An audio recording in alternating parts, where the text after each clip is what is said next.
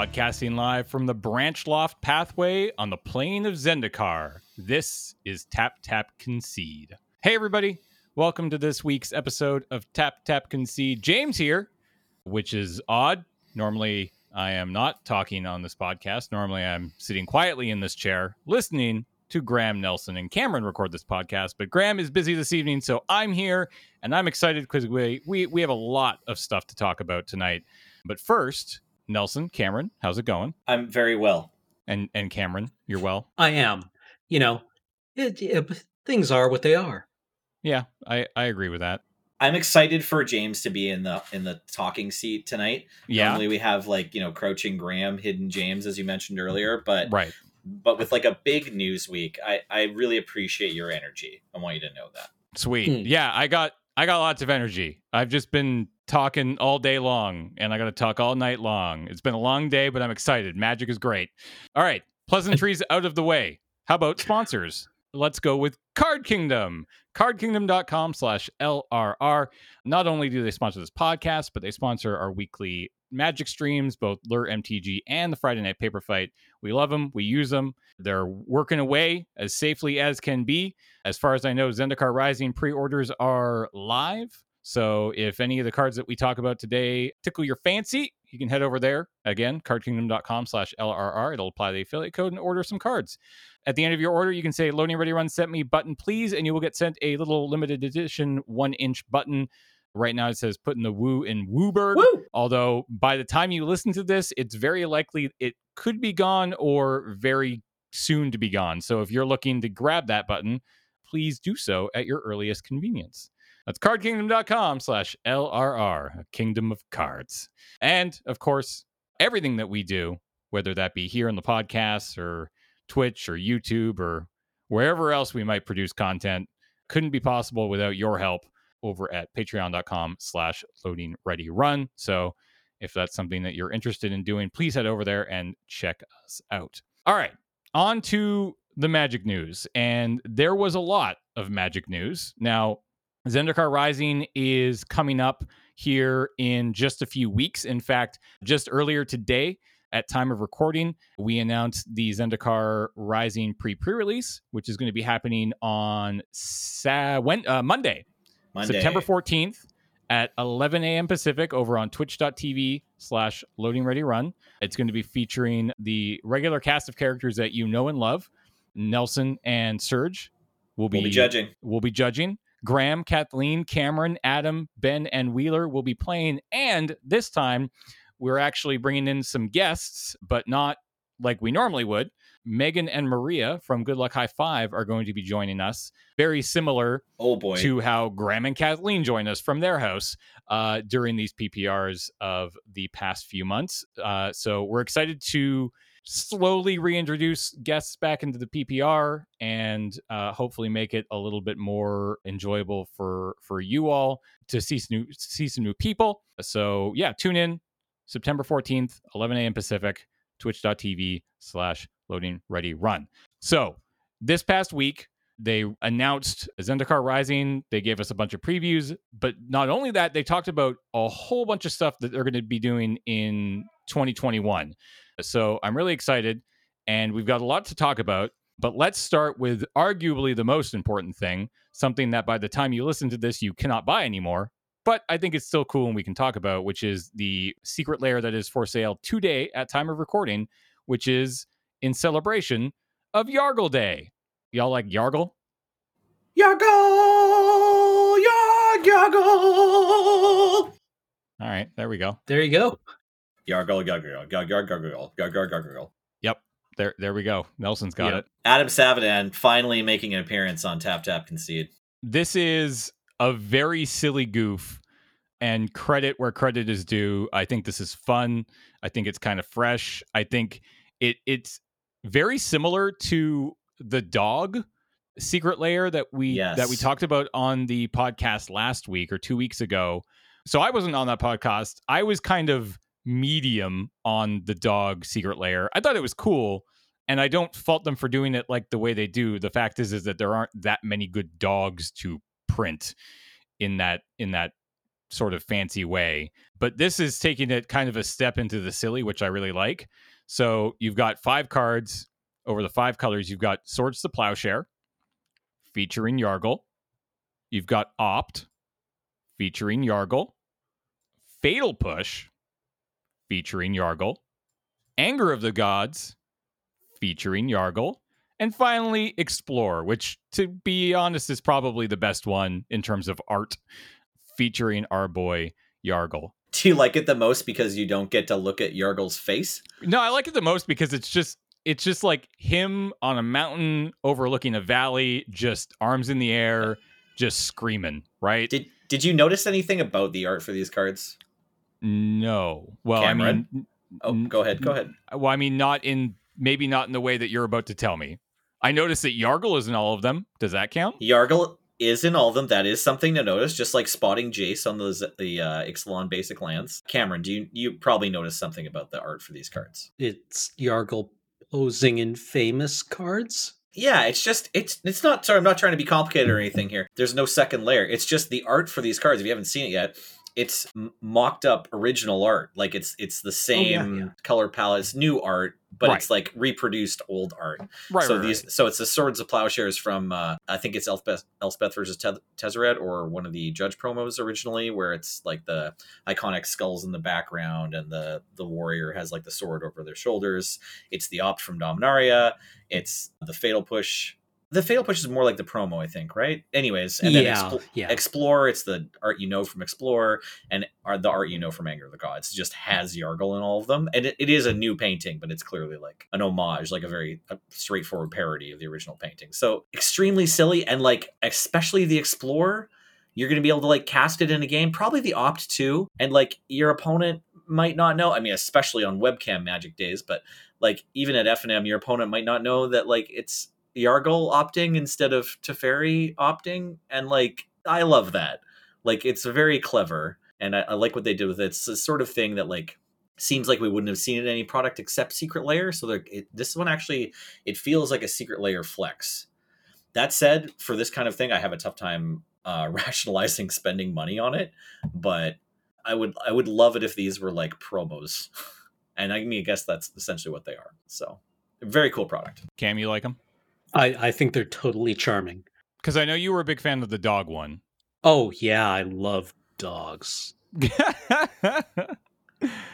They're just great. The way they jump at you and like and bark and smell and bark, Drool. drool, bite. yeah, no, that's fair.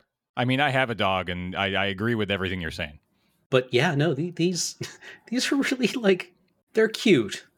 I needed Yeah. this. I don't think I need this, but I needed this. I'm so happy this exists, right? yeah, I'm certainly not going to buy it. Although ah, during this podcast, I've been thinking about it. I suppose I still have an hour or two. I, I'm not going to do it. From this podcast, two hours and 20 minutes. And for 30 bucks, you can have the regular, or for 40 bucks, and these are American prices, you can have the foil version. You know, the 30 bucks doesn't bother me as much as the fact that I know I have to wait like six months. I still haven't gotten my summer super drop. Yeah. And so it's like fair. I'll spend this money and then I'll have completely forgotten that this exists by the time it arrives at my doorstep. But then it's a, it's it's making you happy twice, right? Like you're enjoying it now and you're going to buy it and then in like 4 or 5 months something's going to show up at your door and it's going to be Yargle and it's going to be Explore and you're going to be like, "Man, that's that's great. This is great." It's it's pretty cool. I don't know. I still this is the I've not I've yet to buy a, a secret drop and this is the one that might actually or secret layer and I might actually do this one. I don't know. I think it's pretty cute. It's super cute. I I also like that Yargle is this is the most characterization I think we've ever gotten for Yargle. Right. And what's coming across is that Yargle is kind of a jerk. Yeah. Like Yargle is not a thoughtful friend. Yargle's quite selfish. Yeah. I could see that. All right. Well, speaking of secret layers, jumping very far ahead into the announcement video that they did earlier this week. And it's not a whole lot of infor- information, but they did announce that they are doing a tie in with The Walking Dead. Now, not The Walking Dead comic, it's a tie in with AMC's The Walking Dead. So I know that there were some people who were excited when this was announced, with the idea being that we could see some really cool, iconic Walking Dead comic art on magic cards depicting very cool zombie cards. And while I agree that would be neat, that is definitely not what we're getting. We're definitely getting AMC's The Walking Dead. What they spoiled was the Walker token. So this is just a, a 2 2 zombie token. And it's the, I can't remember, the bicycle lady or something like that. I don't know. People, this is very clearly iconic to Walking Dead, and I don't read it. I haven't watched it. I don't know. I feel like somebody's mentioned something about a bicycle, though. But this seems kind of cool. I mean, taking arguably the biggest zombie, you know, IP that exists today and has existed in the last 10 years and tying it in with, you know, this iconic creature for Magic is kind of cool. Any hopes or desires for cards that you'd like to see in what will almost assuredly be a zombie themed secret lair? Well, I, I think they're definitely going to give us at least one lord. So it's like, which lord would you prefer to see? Right. And which character do you want that to be? Like, do you want like a Daryl Death Baron? Like, I don't know. I, I don't actually watch the show either, but I, I have read the books up until, I don't know, I think I've read more than 20 of the books. So certainly I would like to see that bat with the razor wire that has a name that I forget. Sorry, everyone. It's I, I, stopped reading it a long time ago and I haven't watched the show. But yeah, there's some there's some important moments. I wouldn't mind seeing like a spell where like Rick Grimes' family is falling apart like the thing where like Liliana's salvation or whatever, the, or the thing where like something gets minus X minus X and they also make zombies. Like when they, if they're trying to escape the oh, prison, right? And and yeah. that spell is being cast. I think I'd like that. I'm not sure if there's an appropriate like equipment card to put into a zombie secret lair, but there's some interesting, certainly you know, choice pieces of equipment from The Walking Dead. Yeah. But yeah, which zombie exactly? I don't know. Gravecrawler, I guess like this to- this token looks like Gravecrawler. Gravecrawler is the zombie I personally play the most. And I wouldn't hmm. mind an, a promo Gravecrawler. I didn't really like the I think it's a box topper one. There's some sort of fancy foil one that I didn't like as much as the original art. But I play a weird Walking Dead Gravecrawler. I mean, I could again, it is tricky when you don't know The Walking Dead and you don't know what kind of, you know, key moments or or aspects of the show that they can draw from. But I know like Endless Ranks of the Dead would be a really cool card that I feel like they could draw from. Yeah, uh, certainly. You know, a bunch of zombies up against a stained glass window. I have to feel like something like that has happened in the uh, you know thousand episodes of of The Walking Dead that exists. And then I think my favorite zombie. It has, lord, yeah. They do, they do definitely attack a church at least once. Yeah, and then I think my favorite zombie lord is Cemetery Reaper. Yeah, I was thinking of too. I like that one. So I don't know if again there's something that sort of works for that, but again, I mean, whatever. Just what kind of zombie cards would look would look cool? I don't know. I don't know. Like, I I guess my favorite zombie is probably Carrion Feeder. Carrion Feeder's a good one. Yeah, I'm like, aren't they kind of all Carrion Feeders though? Which Carrion Feeder do you like? The I assume the original art. Yeah, I'm gonna go with the OG art, not the the uh, Modern Horizons update. Yeah, I mean, you got to go with the old border. Yeah, that's fair. The thing I like about the Walking Dead comics so much is that, or the most, is that it's just a, it's really just about the people. the The zombies could be like a rising tide. The zombies could be like the flu. The zombies could be like the whole world is experiencing earthquakes and lava or something. It's just about how the trappings of society are lost and like people have to kind of rebuild society up up out from anarchy mm-hmm. and like so if there's a card that like represents kind of rick grimes' leadership or just like the various moments when the group seems like it's going to be lost and they're trying to you know cling together and like still find hope like still find a reason to keep going when like they have to keep watching their friends die yeah i'm not sure really which magic card best describes that, but it seems like an enchantment or a sorcery or something rather than an actual zombie card. Like which zombies right. they choose to put into the zombie secret lair. I don't know, but if they can spread out into one other kind of thing like that, would be sweet. Maybe Liliana the Last Hope would be sweet because it does also make infinite zombies. And maybe yeah. they could like have Liliana the Last Hope with like one of the scenes from just the humans and Walking Dead talking to each other. Yeah. I, I'm super curious how it comes out. And, you know, tip of the hat to all the big time Walking Dead fans listening right now and salivating over how this is going to be treated. Right. Presumably, I'm going to go ahead and call that we're going to get an elite inquisitor based on the um is it Daryl? Yeah, the so Daryl is uh, I'm not sure if that's Daryl or not, but Daryl is definitely one of the sort of like people in the in the group. It's kind of like a white trash sort of biker guy, right? Yeah, yeah, yeah. Anyway, I watched the show for like a couple of seasons, then I realized, hey, everyone in this show looks like they smell like pee. I don't think I like anyone here. oh yeah, that's another great thing about that show is that like it's hard to figure out who to like and why, right? hmm okay, cool. So secret layers are a thing. All right, moving on. Let's keep going. We have a lot of stuff to talk about. So Zendikar Rising coming out in a few weeks here. Don't want to spend a tremendous amount of time on it because obviously we'll be talking about it for, you know, the next couple weeks after this episode goes up as we actually get a chance to play it. But trailer came out. It looks great. Story is coming back. I'm curious to hear what your thoughts are on that and we can chat about some of the cards and some of the mechanics. I think one of the big sort of aspects that I, I'm curious to hear your thoughts on is the fact that Magic Story is coming back in a way. Cam, I know that that tends to be your jam. Do you have any thoughts on on the, the story coming back or I was very happy to see it come back. It, the first installment, chapter one, I managed to get through. Okay. Managed to get through it after a couple of days.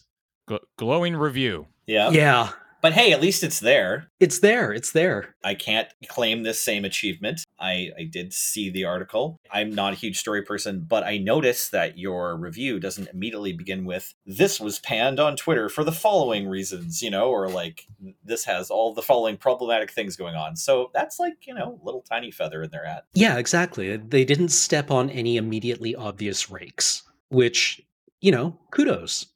Good job. Um, Absolutely. Absolutely.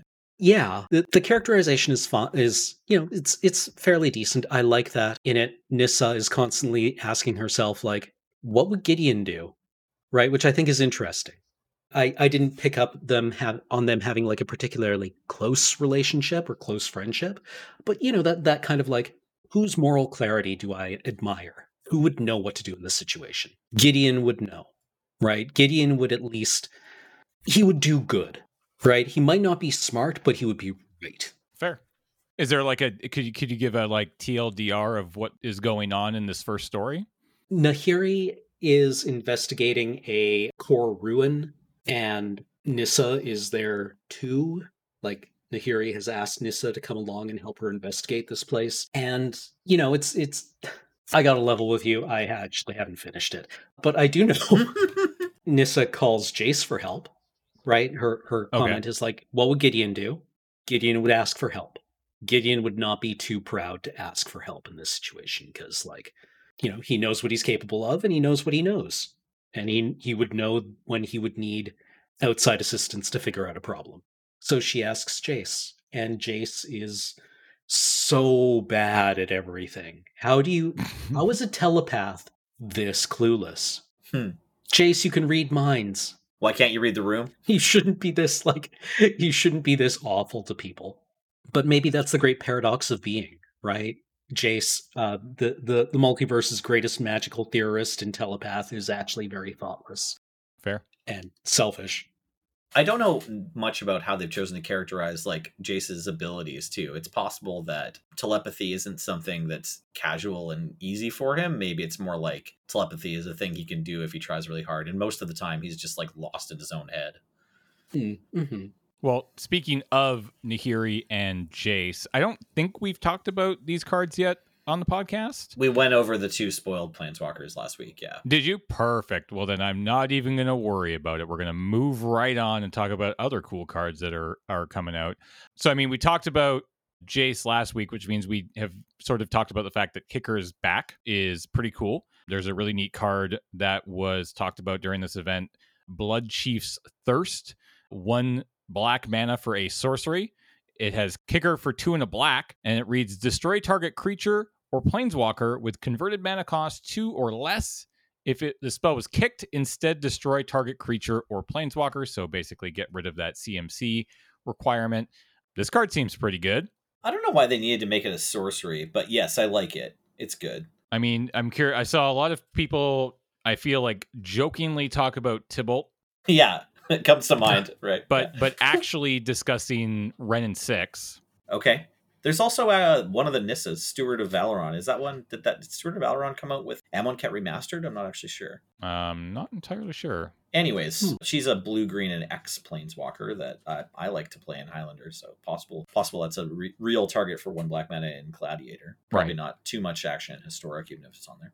But yeah, Wrenn and Six in Modern, one mana answer to that card, along with most creatures. Right? Right.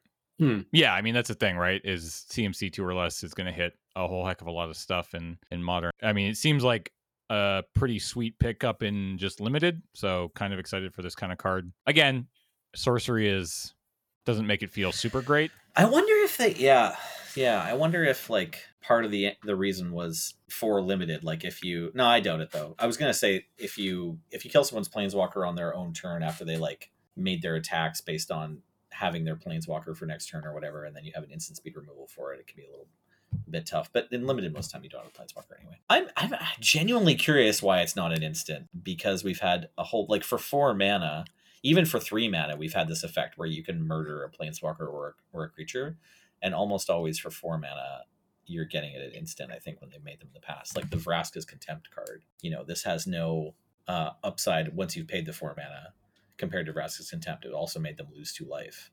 Right. So, still, even ma- even making a sorcery, like it's it's obviously good removal. Yeah.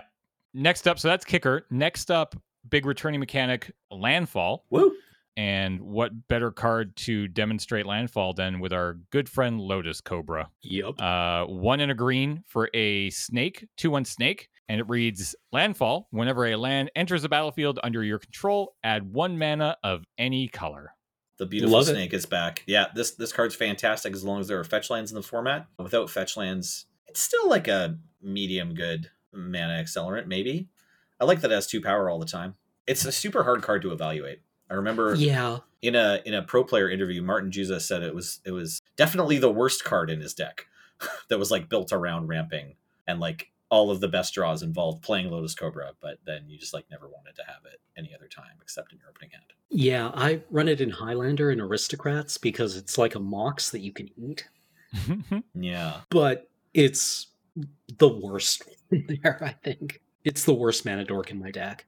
I played it in standard. The first time it was in standard, it was next to Noble Hierarch and Knight of the Reliquary and fetch lands. So Mhm. like it was in the same set as the the first set of enemy fetch lands from the original Zendikar. And you know, it was fantastic in this this deck that really relied on it to get up to six mana and cast Sovereigns of Lost Alara. But it wasn't the most popular card in that standard format. Or even in all the green decks. I guess with Uro, right? Yeah, and the, and there's like are there three different or one of them is going to rotate sorry. Yeah like right now in standard you can play migration path and also the the other there's two different explosive vegetations and they're keeping that right? Because there's another we'll get to it but they they spoiled an, another or they there's a preview of another explosive vegetation. So there's going to continue to be two explosive vegetations in standard for lotus cobra. So that's something.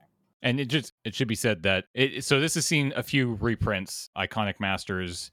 Actually, that's about it. It's got some promos as well, but it was downshifted to rare and iconic masters and has kept that rarity going into Zendikar Rising because when it was originally printed in Zendikar, it was a mythic. That's great, actually. It was like the poster child for uh, complaining about the use of the Mythic Rarity in the exact opposite way that it was announced it would be used. Because when Zendikar came out, Mythic Rare was only one or two years old.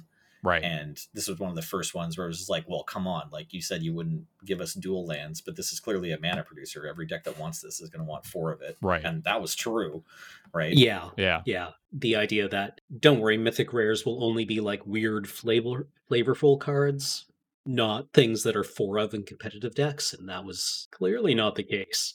I will say though that this showcase treatment for Lotus Cobra is hands down one of the most striking pieces of magic art I've seen in a very long time. I'm so Hmm. impressed with this year's showcase frames. Like It is Ikoria, vibrant AF. Yeah. M21, this one, the the other ones I've seen from New Zendikar, these showcase frames are so gorgeous. yeah. They, they and they look even better in paper in my head. Like I just o- opened a pack with one for the first time for the M21 pre-release, and yeah, they just look so much better even than I thought they would. Yeah. paper. They're gorgeous. Continuing on with Landfall, we've got our boy, or maybe not, I don't know, Omnath, Our- Locus of Creation, our thing, Our thing, yeah, our elemental, our, elemental. elemental, yeah. it is a 4 4 for a red, a green, a white, and a blue. When Omnath, Locus of Creation, enters the battlefield, draw a card and landfall. Whenever a land enters the battlefield under your control, you gain four life. If this is the first time this ability has resolved this turn, if it's the second time, add red, green, white, blue. And if it's the third time, Omnath deals four damage to each opponent and each planeswalker you don't control. And it also has a gorgeous showcase treatment. Omnath is back and pretty cool. Yeah, no, I, I think it's a cool card. I did hear some grumbling that Omnath as a commander was boring because it stopped after four landfall triggers. And I I don't know what you want, dudes. I really don't know what to tell you at this point. Omnath is such an interesting character and has so many treatments that do a bunch of different things. Like, is there anything Omnath can't do? Doesn't make anyone discard cards, I guess. So uh, this is the fourth version of Omnath, right? Omnath, Yeah. Locus of Mana was the original printing back in Worldwake. It looks like. It's just upwelling on a creature and it gets big. Yeah. Then it got, then it went to Locus of Rage, Makes big things, right? and then Locus of the Roil. Hits you with direct damage. So it's gone from green to green red to green red blue to green red blue white. So the only thing left now is a, a WUBRG Omnath, right? Now they're gonna skip it and he's gonna merge with the Eldrazi somehow and be a like four color plus a wingding. Oh God. Hashtag called it. Okay. I mean, you called it. It's uh, what is it? It's uh Thursday, September September third, 3rd, 20, yeah. 2020. 7:03 p.m. I You just had the it. idea. That's right. Yep. If it happens, it's all thanks to you. All right. So Landfall's back. Landfall's great. Really excited. The next big sort of mechanic in Zendikar, and it's actually kind of curious that they've decided to introduce this mechanic here, considering what's coming next year. And we'll talk about that soon. And that's the party mechanic. And I'm going to show you Shepherd of Heroes to kind of give you an idea what this is. So for four and a white, you get an Angel Cleric. It's a 3 4 flyer. When it enters the battlefield, you gain two life for each creature in your party. Now, your party consists of up to one of each of a cleric, a rogue, a warrior, and a wizard. So this is a angel cleric. So this would fulfill the role of the cleric, and then you have something like acquisitions expert, which is a human rogue that would fill the rogue slot, and then you have someone like Tazri here, who's a warrior, and then finally you've got Linvala, who is your wizard. So these are the four four classes that they've shown off here, and basically you are rewarded if you have party. Fun, cute, flavorful. Yep, I'm looking forward to reading the FAQ. My my immediate thought is just that I don't understand entirely how this ability works. It seems as though, you know, we see two different cost reduction mechanics and two different triggered abilities. So party just seems to be a thing that you kind of check whenever you need to. And who exactly is in your party, which creatures you've chosen to, you know, fill up these classes can change each time you have a party effect that cares. That's my impression.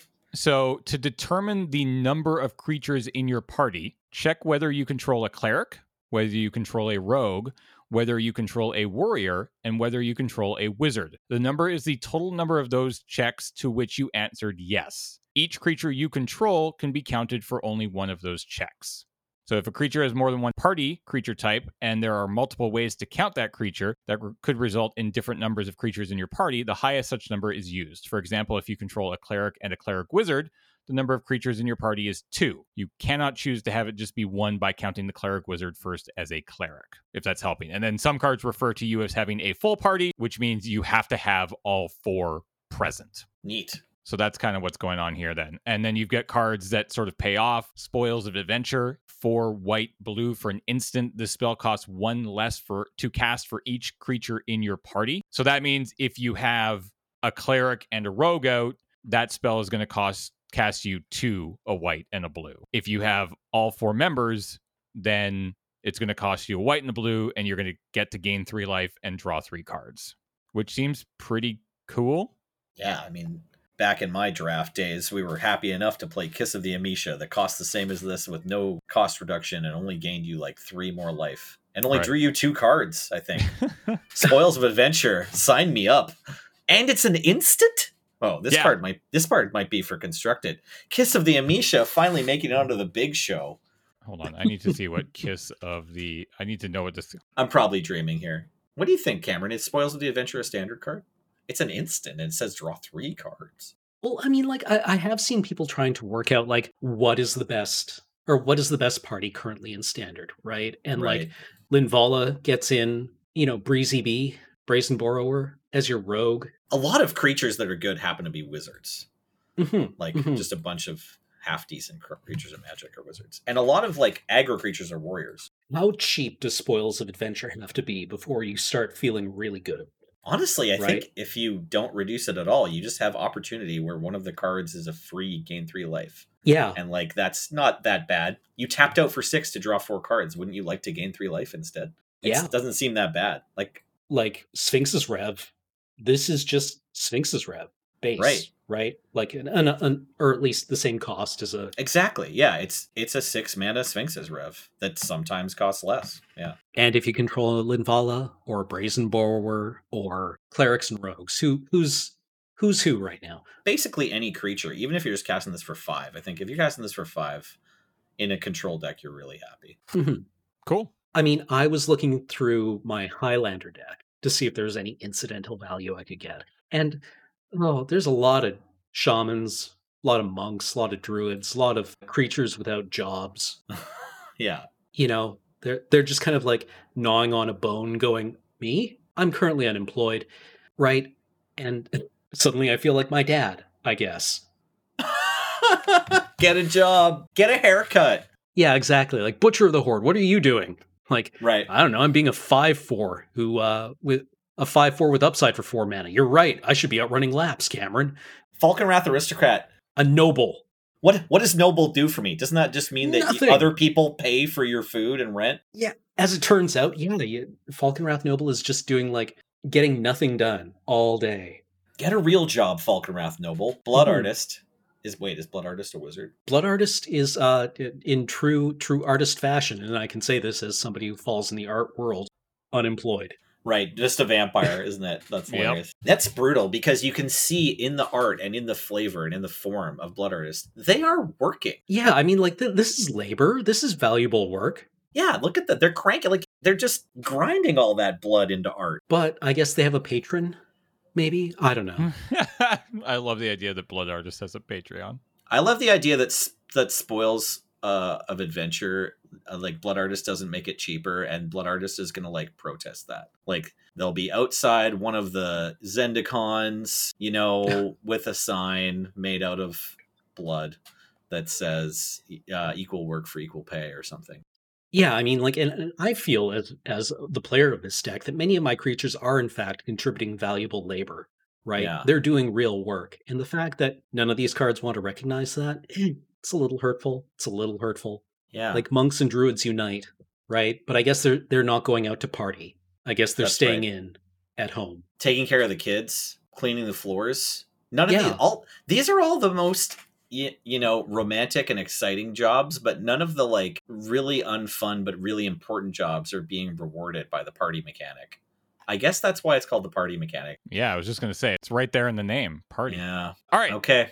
it's time to move on. Do what you love, kids. The money will come, maybe. Y- yeah. Modal DFCs. Say what? Yo, these are new and kind of neat. So double face cards are back and in kind of a neat way. They they have lands on them now. So the one that was spoiled during the event is called Valakut Awakening.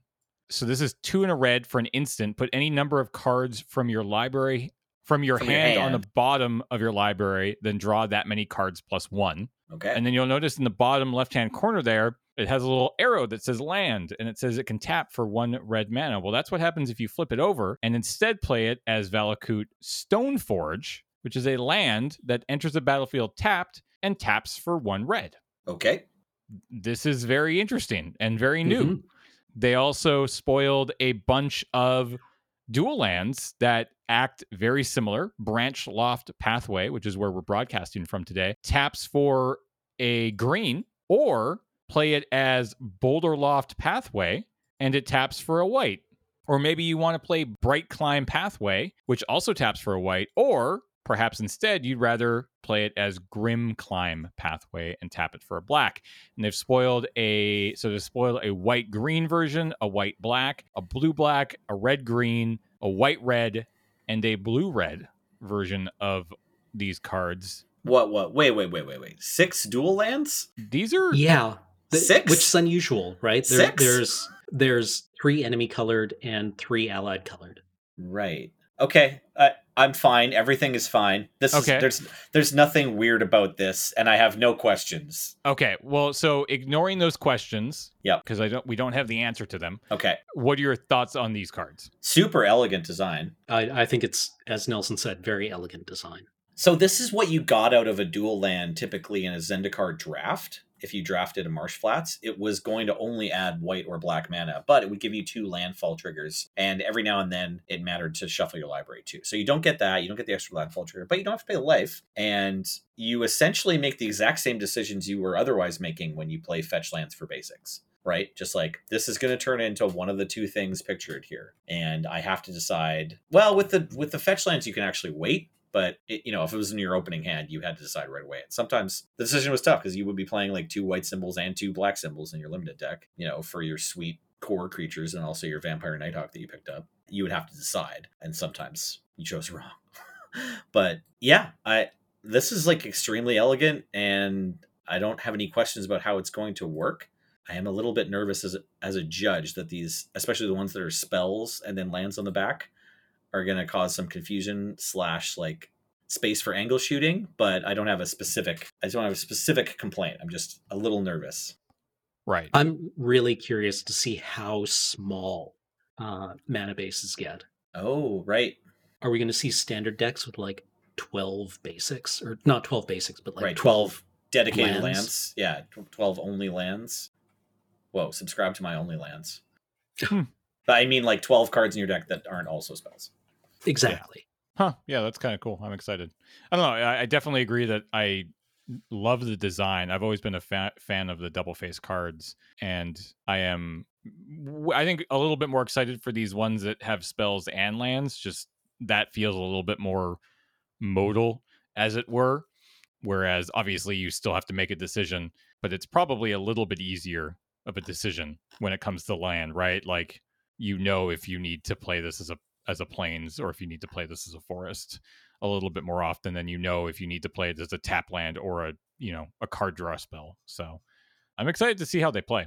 Yeah, no, I'm I'm also curious to see like how these these dual face lands where they line up in Highlander playability.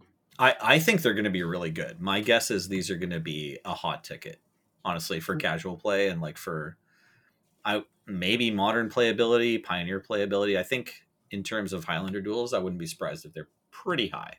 Right. Like I am all in. I feel like right away they're probably at least as good as checklands because they can come into play untapped. Yes. Okay, agreed there. Yeah, I'm really excited to play these in arena formats. yeah. I think arena formats were like hurting for duels, like singleton formats. Yeah, Gladiator's got to be so happy about this. Absolutely agree. I mean, I imagine you know Wheeler and the the very active Gladiator players are excited about this.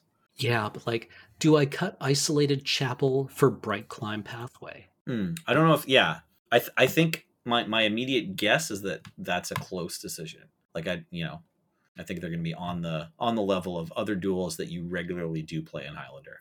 Yeah, I don't think they'll they'll cut anything that has like that island swamp Yeah. subtype. But you know, the the ones that don't, that's gonna be that's gonna be a decision. Branchloft Pathway might just be like a better brushland. Like that might be the case. Most of the time when you're playing brushland, like sometimes you have to activate it every turn, but usually included in mana bases where you're trying to make sure you have lots of access to both colors. And then when you actually play, you're trying to kind of line up your turns so that you can tap it for generic regularly and not have to play both colors off of it regularly. So these cards do that and with no life loss. So that's exciting. Cool. All right, rounding off the Zendikar card news, full art basics are back. Three of each, brand new art. They look fantastic. Wow. If you're watching the uh, YouTube video right now, I'm throwing a few of them up here as we chat. And yeah, these look good. Why is it always the islands that are so amazing? Because they're they're so good. Yeah. Yeah. They are very pretty. Most overpowered card in Magic now with the best art once again. I guess so. Yeah. And then finally, expeditions are back. They're not back in the way that they were before. So they expeditions can be found in collectors boosters and as box toppers. And I think it's I I, I cannot remember exactly where these are coming from, so I'm not going to speak to it right now. We can get into that maybe in a future episode just because I don't want to get this information wrong, but we do see the return of some fetch lands here. Windswept Heath, Flooded Strand, Polluted Delta, Bloodstained Mire, Wooded Foothills, Marsh Flats, Scalding Tarn, Catacombs, Me- Mesa, Rainforest, Morphic Pool, Prismatic Vista, and Wasteland were also spoiled. And I think there are Hmm. 40 of them, but these are the ones that they've sent now. The wasteland is gorgeous. Full stop. Oh, it's Kinda amazing. Yeah. Yeah. So we don't know how to get these. We do. It's they're box toppers on certain products, and I can't remember exactly what those products are, and they can be found in collector's boosters. What they can't be done, like the original expeditions, these cannot be found in a traditional booster draft pack. You will not find them in a booster draft pack.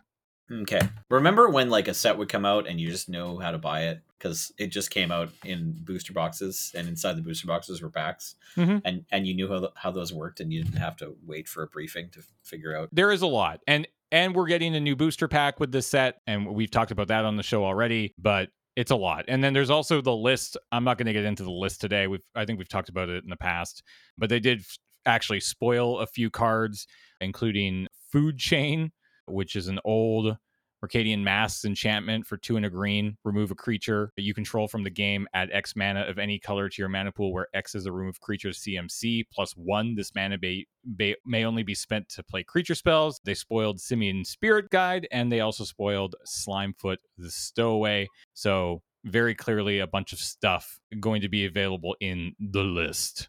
But I think we're going to have to wait to hear a little bit more information about the list before I think we dive into it. So that's all the Zendikar news, and there was a lot. And now let's talk about 2021 because they decided that this week was a good time to tell us what's coming up in 2021. So quarter one, the first set of the year. So this will be probably January-ish, although it feels like things are going to get moved around a little bit. I we I promise I have zero inside knowledge as to when these sets are coming out. They've just listed it as Q1 for 2021 for Kaldheim, which is Magic's take on what a world inspired by Vikings might look like. Y'all excited for this one? Yay, nay, kind of whatever. Eh, I'm not super hot on Vikings as a whole thing, but like I'm looking forward to it. It's a new magic set, should be cool. Dwarf energy intensifies. Yeah, that's fair. No, I'm excited for the Viking magic set for sure. I'm probably just bitter because I've been playing Crusader Kings 3 and this guy from Lapland just showed up and kicked my door down. I don't know why, but sucked. That's how they say hello from Lapland. Wildly unfair. Kaldheim is number one set for next year. Then we move into Strixhaven, the most elite university in the multiverse. They didn't really give much other information other than just it feels very. I mean, a lot of the very quick assumptions was it's so it's going to be like Harry Potter but in magic. I think it's probably going to be a little less kid oriented, but who knows? This one I'm kind of excited for, to be honest. The very clear statement that this is a university, not Yeah. an English style boarding school. Right. So don't worry, there will be relatively few 9 and 10 year olds getting lightning bolted or doom bladed or being fed to carrion feeders. Just being eaten by crawworms, Yeah, yeah, absolutely. Don't worry, Timmy. You can block that Shivan dragon. getting fireballed. Yep. Yeah. I, I think what I'm kind of excited about for this one is I think the fact that they've kind of got into this this treating sets as does it need to be one? Can it be one? Do we need two? Maybe three? No, one's fine. It means that I feel like the stories can be much smaller. And I like the idea that Strixhaven is not an entire I mean it probably will expand, but at least my initial impression is it feels like it's going to be a much smaller feeling environment, which I think is kind of Yeah. cool. like, not everything has to be a battle for the future of the multiverse. Right. Or even just a battle for the future of whatever plane we're on, right? Yeah. I I mean, I felt like Eldraine actually did a pretty good job of. I was going to say that too. Yeah. standing alone on its own, but it's still.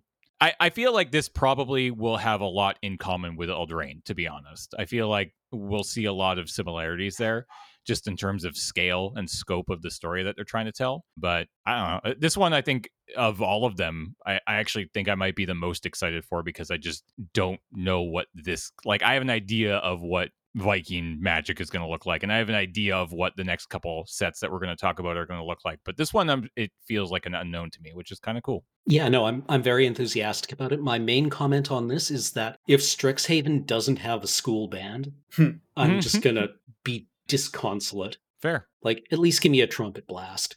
Like, come on, come on. Well, I'm fully ready to take the quiz to figure out what I am in place of a Hufflepuff in Strixhaven. So I am at least looking forward to that. And I also, yeah, I second your your comment that you know magic sets can be exciting and thrilling and like really fun, even if the storyline surrounding and moving through the set is just a little murder mystery, right? Or a Yeah. little like you know case, you know, a kidnapping or something. Like there's just like some intrigue going on, or even a love story, like rather than you know there's worldwide destruction and Nicol Bolas is going to destroy the universe or whatever. It's like yeah, like doing that is fine, but it's okay too to spend a whole quarter on just like oh, there's nymphs and like the fairies are running through the forest and things are not what they seem and oh no, I got turned into a food token and then I got turned into an elk. Please help me, giant. Let, us come back to Strixhaven in a couple of years for spring break. right? Yeah. and you've Love just it. got like all the intense like Stri- spring break at strixhaven takes place on like i don't they go to dominaria somewhere right? So spring break at strixhaven is just all the nerds Ooh, I like it. right? Who who had to stay in residence during spring break and it's just like mono nerds not having any responsibilities. That's what i want. All right, so that's Strixhaven, and then we're going to be moving into the summer of next year, and we're going to get something that I think probably was the most hyped of everything, which is a proper crossover between Magic the Gathering and Dungeons and Dragons. So this is Dungeons and Dragons: Adventures in the Forgotten Realms, and this is a this is a D&D themed magic set. There's no like skirting around it. There's no like, oh look, it's the bag of holding from D&D. That's neat. No, this set is going to be taking place in the world of Forgotten Realms and borrowing from D&D in every way that we can probably imagine. And what I think is most interesting is that this is actually taking the place of next year's core set. Now, they didn't say if that meant that we won't see core set return in the future. To be honest, personally, I I was a big proponent of bringing the core set back and I'm really glad that they did. But that being said, I think that there are ways that they can experiment with what the core set is supposed to do which is introduce new players to the game in really fun and interesting ways. And I think that do- and melding it with D and D is just an absolute no brainer. So I'm really excited for this one. I, I think this is going to be really neat. agreed like i think we can easily see a return of the level up mechanic Yeah, Oh yeah, that'd be cool. And I'm just also going to say that unless I get a deck of many things related alternate win condition, once again, I'm going to be utterly disconsolate. Is Drizzt going to be a legendary rogue or a planeswalker? Oh, I feel like we'll see him as a No. planeswalker. Probably right. That's not sort of appropriate, and yet it's like the, the you know gold star, like the first class treatment of magic cards. And so there's like there's powerful characters, and I think Drizzt is from Forgotten Realms or something, right? Isn't that isn't that right? No, I'm way off. Help me, Cameron. You're right. You're right. Oh no, I'm right. It's worse. It's even oh. worse. You just don't want to see it. Okay, yeah. Prepare. Hey, D and D fans who play Magic, yeah, you heard his groaning. Prepare for your hearts to be cut out of your chests and stomped on. There's going to be something about it that doesn't fit right with your imagining of the Forgotten Realms, and the capable people at Wizards of the Coast are going to do a great job of making a, a Magic set where they also just happen to destroy some part of your childhood, and I'm grateful for it. I played Drizzt Do'Urden. Uh, uh, Thirst of the Blood Chief kicked, but but my Perfect. Drizzt, yeah. he auto equips with Twinkle as soon as he enters the battlefield. All right, so that's D and D, and then that takes us to the end ish of the year, and we're going to be returning to Innistrad, which I know a lot of people will be excited about. A lot of people will be like, eh, whatever. I'm excited, and it feels like they're very eh, focused on bringing back that werewolves and vampires aspect that everybody loved in the first one because they are literally releasing two sets, one focused on vampires and one focused on werewolves. Now they haven't explained how this is going to work. They've they've said it's two big sets and they are coming out at the end of the year in quarter 4. Your guess is as good as mine. I could see two separate sets with a shared card pool, but one set features vampires and one set features werewolves. I could see two entirely completely different sets. Who knows? There was very little information. They didn't even give us the actual name of the sets. They literally are just called right now Innistrad Werewolves and Innistrad Vampires. So we're going to have to wait a while, I think, before we start to learn more about this one. But I mean, Innistrad's great. It's a fan favorite. I'm excited to go back. You guys? Definitely looking forward to seeing a a commander playable werewolf commander.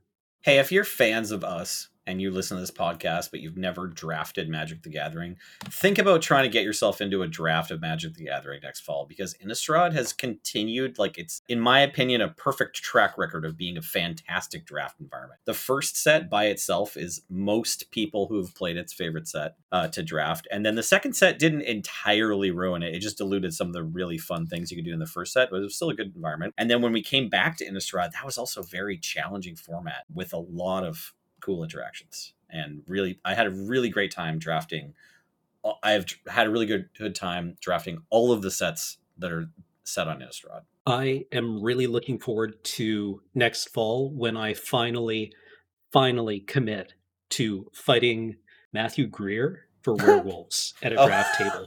Like somebody somebody has to do it in one of these sets. I, I have terrible news for you. Jeremy White and I just sat on either side of him during one of the drafts in late Shadows over Innistrad, and we just both went red green, and so did Matthew, and he still just beat us. It was it's like it didn't, it didn't matter which pieces of the puzzle you gave him. He was always just like, Yeah, I'll just beat you with you know the other red green card that you didn't pick. It's not fair. It was brutal. Uh so Innistrad. I'm excited. Agreed. All right. So then we have the two supplemental sets that they announced. First up, Time Spiraled Remastered coming out next year. This is a new way to experience Time Spiral will feature fan favorites from the beloved set as well as cards printed with the old border. They spoiled Chalice of the Void, Path to Exile, and Relentless Rats. The idea is that these are, you know, obviously printing technology and inks have changed in the last whatever 15 or 20 years but i the idea is these are what those cards look like which is something that a lot of people have been asking for for a while so continuing on with this sort of remastered thing that they've been doing most recently with Amonkhet. My God, they're going to give us an old border Tarmogoyf, and the internet is going to lose its mind. Ooh, it's possible. That could be kind of oh cool. my god! They've yes. been begging for it. They might give us old border Dark Confidant too. Who knows? That'd be cool. Ooh, ooh. I'm a huge fan of Time Spiral. Also, another great set to draft, and just like it seemed to me to be one of the biggest uh, events in my Magic career that seemed to get people out and playing more like I don't know if that was intended, but certainly Magic's been around for a long time, and even when Time Spiral came out, it had already been around for more than ten years. And so a lot of people who played for a year or two, as the way you do, you know, like friend groups change or whatever, and you don't have an opportunity to play Magic anymore. And then when Time Spiral came back, it was just like, oh, new printings of old cards, and like the fact that they got a new printing and they were in a new environment meant that they're they were acknowledged for different strengths, like the cards were shown in a different light, and so when you see a card you're familiar with but it's doing something new there's like a weird like nostalgic response you get and it's there's some endorphins that happen and makes you want to play magic again. So i'm excited for that. I, also the remastered name like the suffix i guess has been slapped onto a bunch of sets but only ever on digital platforms. So i just want to double check with you james that this is going to be a paper set? Yes. The article doesn't mention that it's only going to be on Magic Online or only going to be on Arena or something. It's so. definitely not going to be on Arena. I don't actually know if it's going to be on Magic Online, but this is okay. 100% paper product. Neato. Yeah, yeah. Gavin Verhey, yeah, was very vocal about that. That that yeah. is, it will be a paper product, and he's very excited about the old borders. Great. Looking forward to it. All right, so finally, Modern Horizons 2. Not really much to say other than this set will feature all five enemy fetch lands in draft boosters at rare. Oh, cool. So they answered that question finally. So Great. you can look forward to finally collecting all five enemy fetch lands next year when Modern Horizon 2 drops, whenever that is. Uh, they, they didn't give a release date. I can't remember where in the calendar it, it fit. I think it was the earlier in the year one, but I could be wrong on that. Who knows? But yeah, there's a lot. That they they talked about a whole lot this past week. And we obviously still have Zendikar Rising to get through this year and Commander Legends before we even, you know, get into 2021. As usual, no shortage of magic to be consuming and enjoying and uh, you know, figuring it out. So Complaining about. yeah. Let's be honest. Let's be Yeah. honest. There's a lot of people who complain about magic a lot. I'm not one of them, but you know, you you complain all you'd like. That's why I'm here. Yeah. That's why Yeah. we invite you back. Yeah. Exactly. Uh, all right, friends. That's going to do it for today's episode. Thanks everybody for tuning in. Remember that coming up on September 14th at 11 a.m. Pacific over on twitch.tv slash loading ready run is the Zendikar Rising pre pre release featuring Graham, Kathleen, Cameron, Adam, Ben, Wheeler, Megan, and Maria from Magic the Amateuring, who are going to be calling in from their offices, and Nelson and Uh, what's his name? Snurge. Snurge. Good old Snurge, Everybody loves Snurge. who will be judging. Paul and I will be around as well, but we we generally just sit at our computers and and be quiet. But should be a lot of fun. I'm really excited to to get some some guests, as it were, back into the PPR mix. It's been a few since we've we've tried to do that, and I think it's going to be a lot of fun. So I hope you can turn tune in for that. Thanks to all our friends over at cardkingdom.com slash LRR for sponsoring not only this show, but our streams. And y'all are great. And we love you. And they're working hard to get cards out the door. So go check them out. We'd appreciate it. And finally, all the love and support you show us over at patreon.com slash loading ready run. We say it every single time and everything that we do, but we truly mean it. We couldn't do what we do without your support. So thank you, thank you, thank you. I'm James. They were Nelson and Cameron. We were. Be kind to yourself. And we'll see you next week. Bye. Bye. Bye.